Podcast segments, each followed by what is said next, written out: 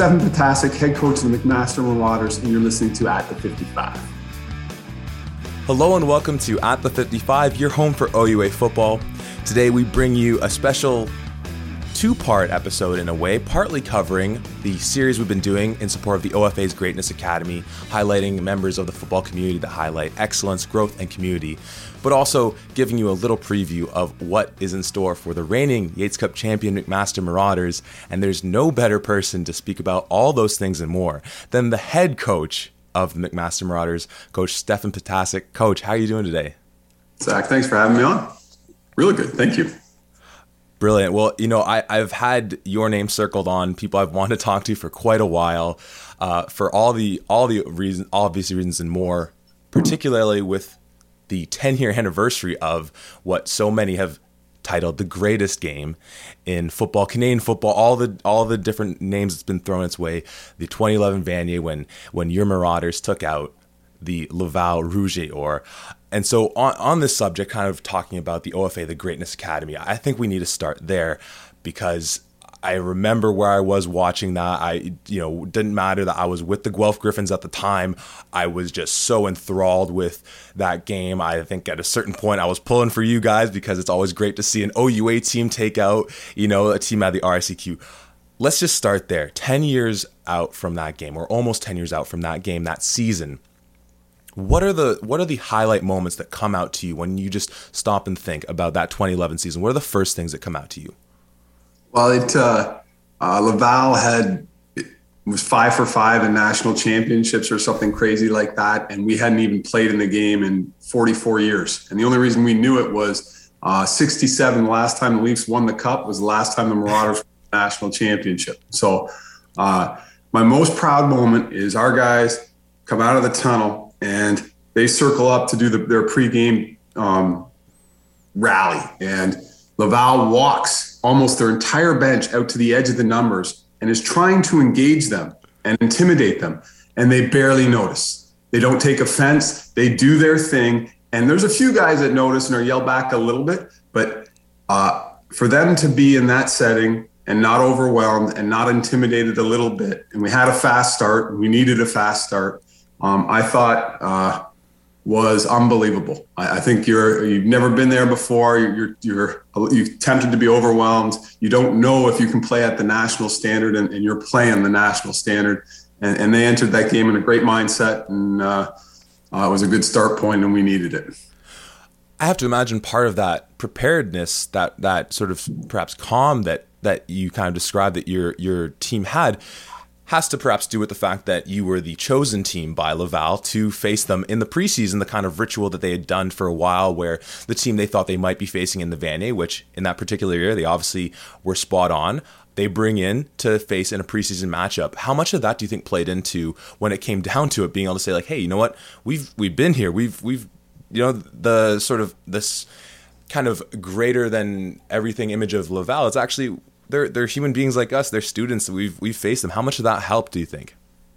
Well, you nailed it. It, it uh, humanizing the uh, the evil empire and, and and knowing that you know what they got lots of great players. Um, and I think my guys really respected the fact that the the real strength wasn't they're they're they're very good players. We're not necessarily any better than our very good players. Um, their floor was as high as anything their ceiling was manageable. Their good players were good, but they had no weak players. Um, and so from top to bottom, when you were doing a one-on-one rep, uh, there were no false positives. You had to earn your one-on-one rep, and uh, that preseason game definitely gave us that context. And uh, uh and and they're very very personable, engaging group. Uh, Coach Constantin uh, runs a tight ship, and and we got to know them a little bit, and, and so I think all of those things helped, and certainly. Um, not be completely freaked out when uh, the best team in the nation comes out of the tunnel was uh, the preseason gave us uh, gave us that.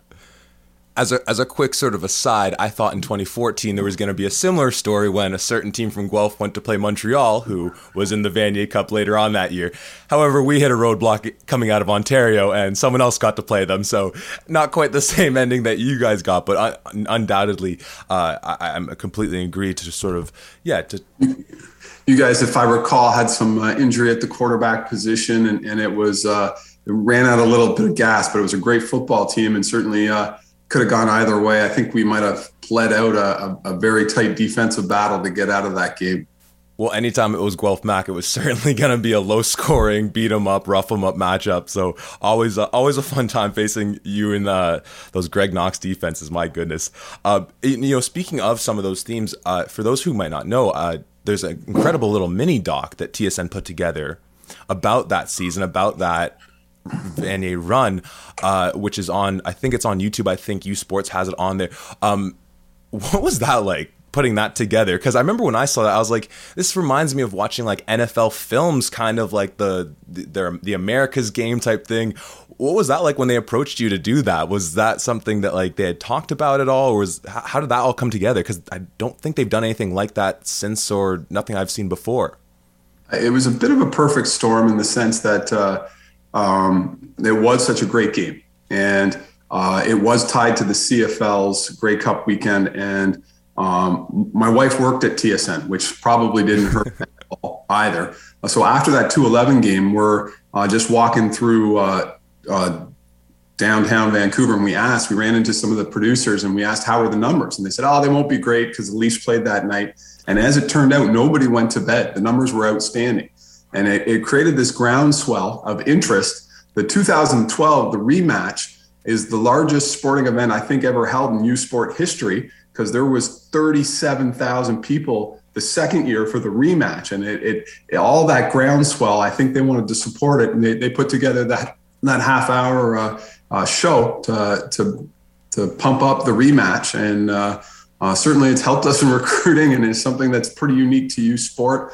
Um, but I, I, played with the Argos for several years, and man, when you came out of that tunnel, uh, Argos, if they got 20, was pretty good. Uh, it was nothing like when we came out in 212 to play them again, and there's 37,000. And and I, I'll, I'll be honest, I, I think or 8,000 uh, Rouge et Or fans came down the 401 to see the game, but there was 25 to 30,000 Marauder fans, and it uh, uh, again, Marauder Nation is a, a, quiet group, but when they rally, it's it's a big group, and that was. Uh, uh, wasn't our day, uh, but it was a showcase for what U Sport can be and, and, and should be in the future. And, and, I hope we get back to that point.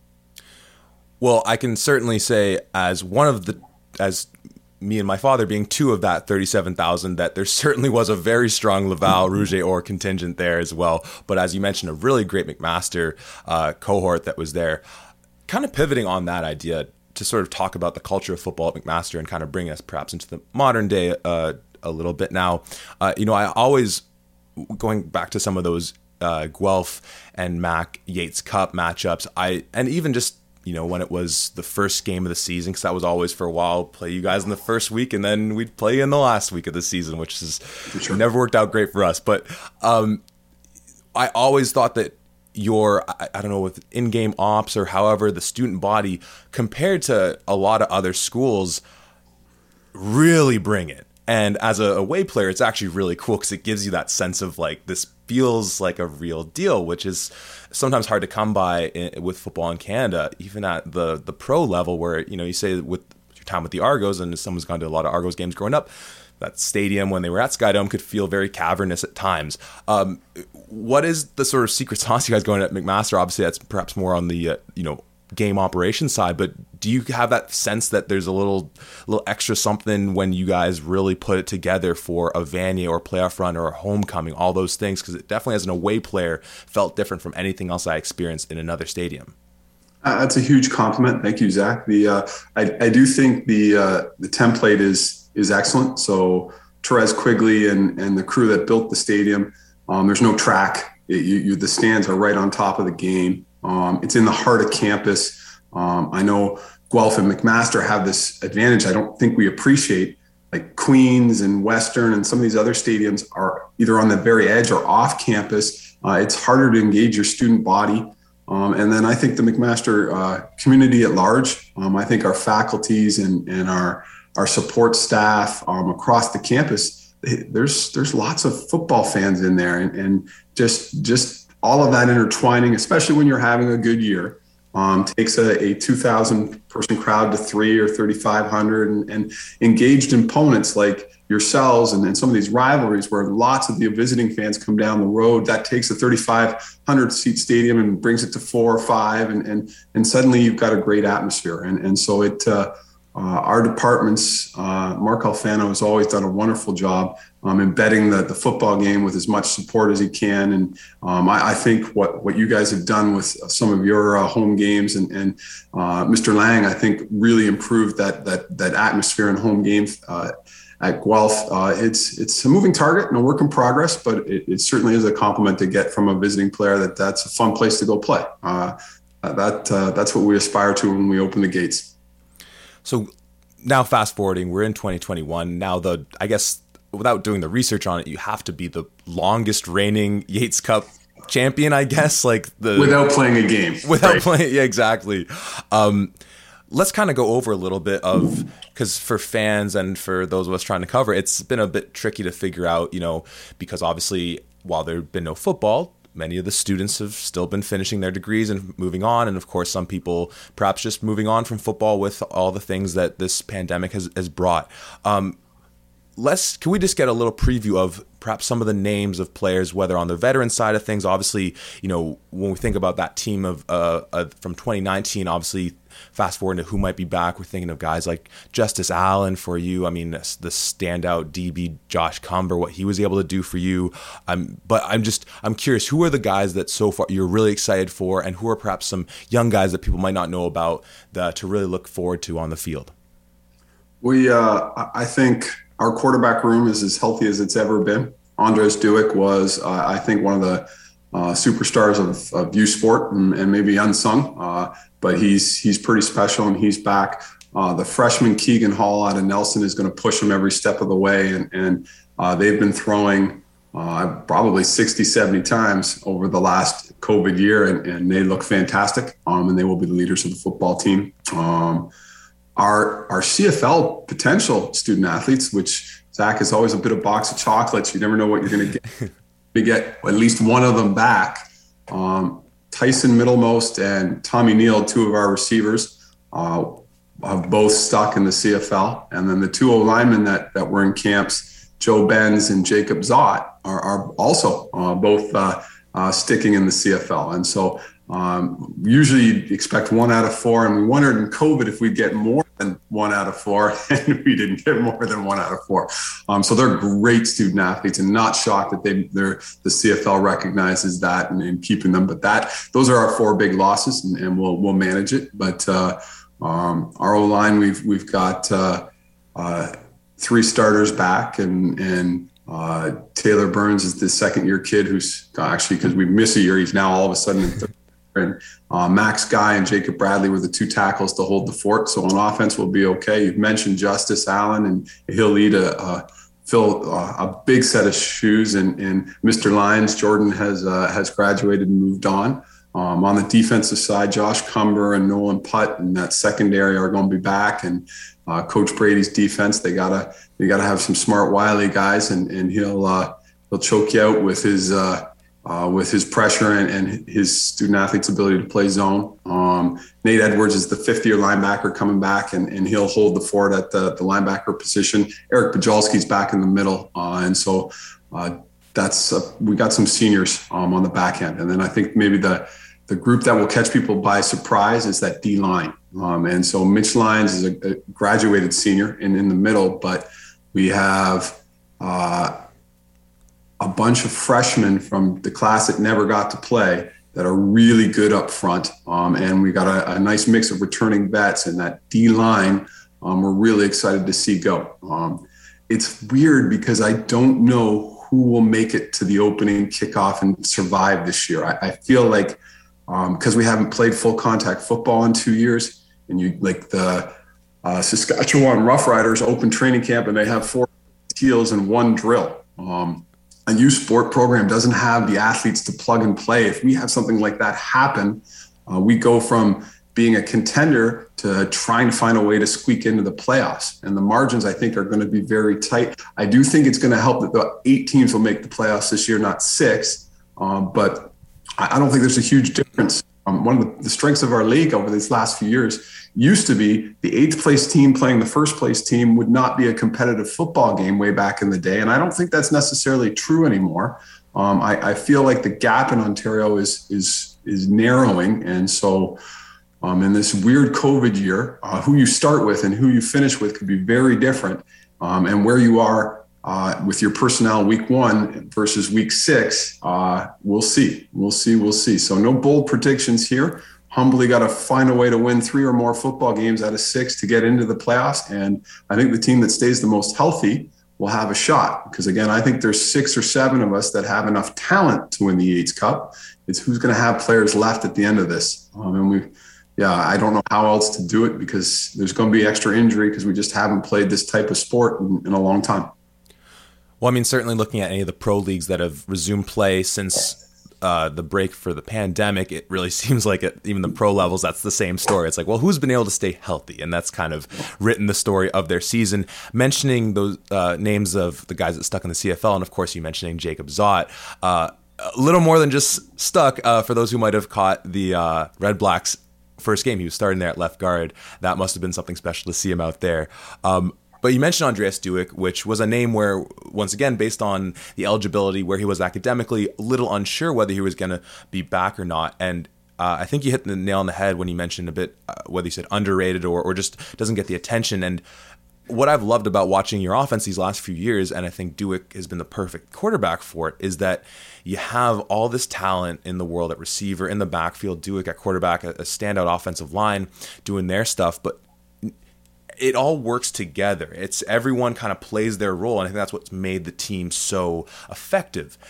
But obviously, that's a for especially young athletes who've been stars their high school programs, their summer league programs, all those things, you might have to humble yourself a little bit to have that recognition of as part of this whole we will achieve more versus just trying to be the standout or maybe make an all U sports team or get all these accolades.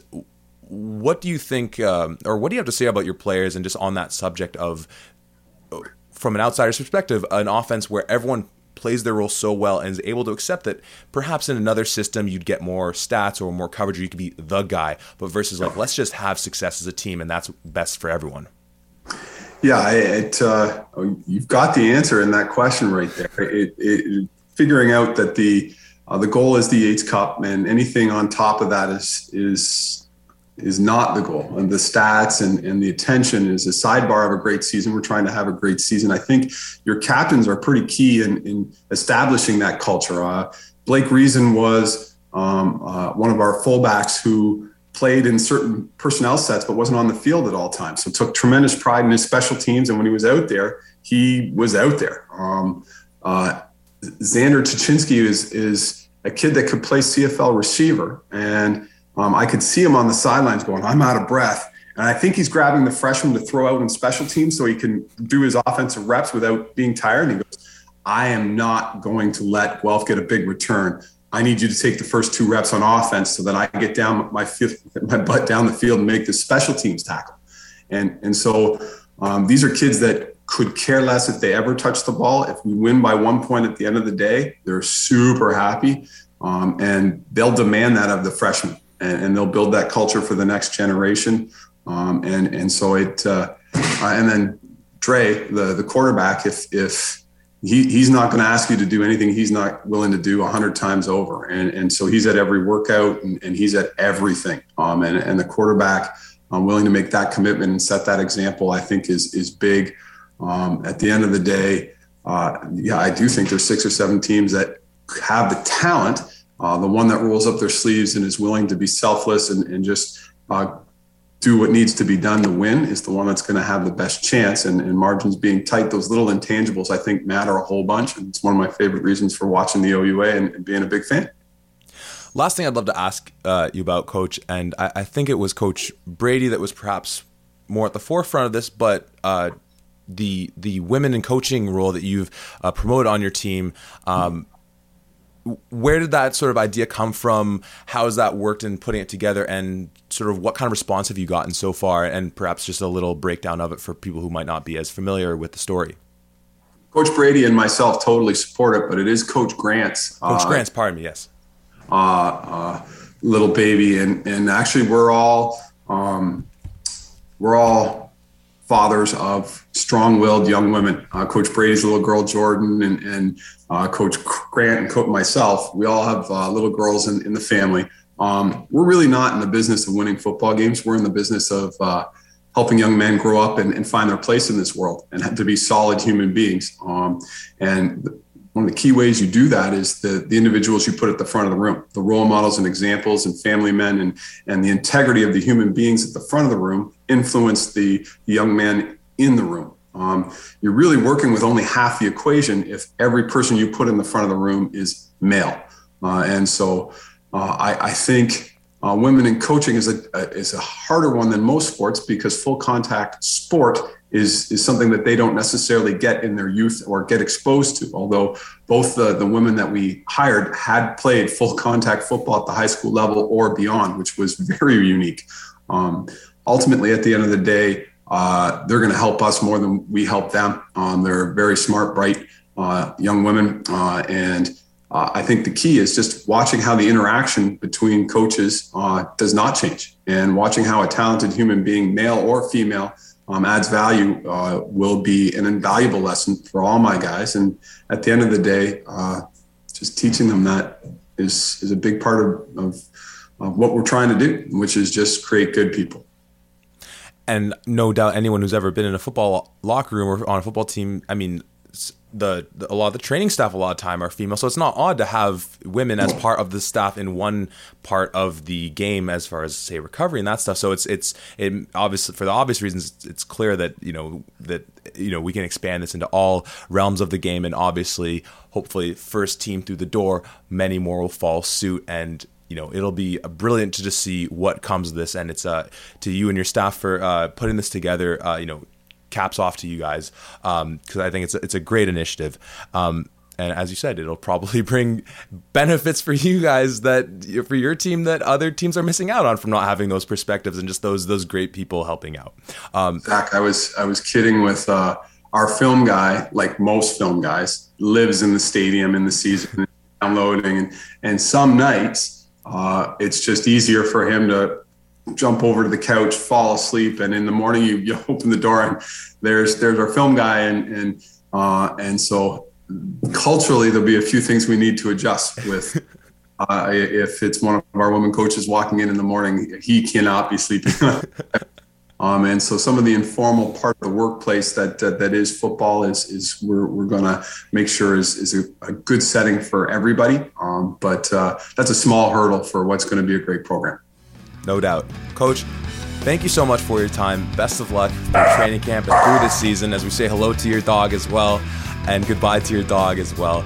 Um, best of luck this season, Coach. Uh, I can't wait to see what the season holds for you. It's going to be a great year. Uh, hopefully, we keep these young athletes as healthy as we can. And it's just like the regular OUA. It's been a long time coming, and we're all excited for it. Thanks, Zach. Take care, Coach.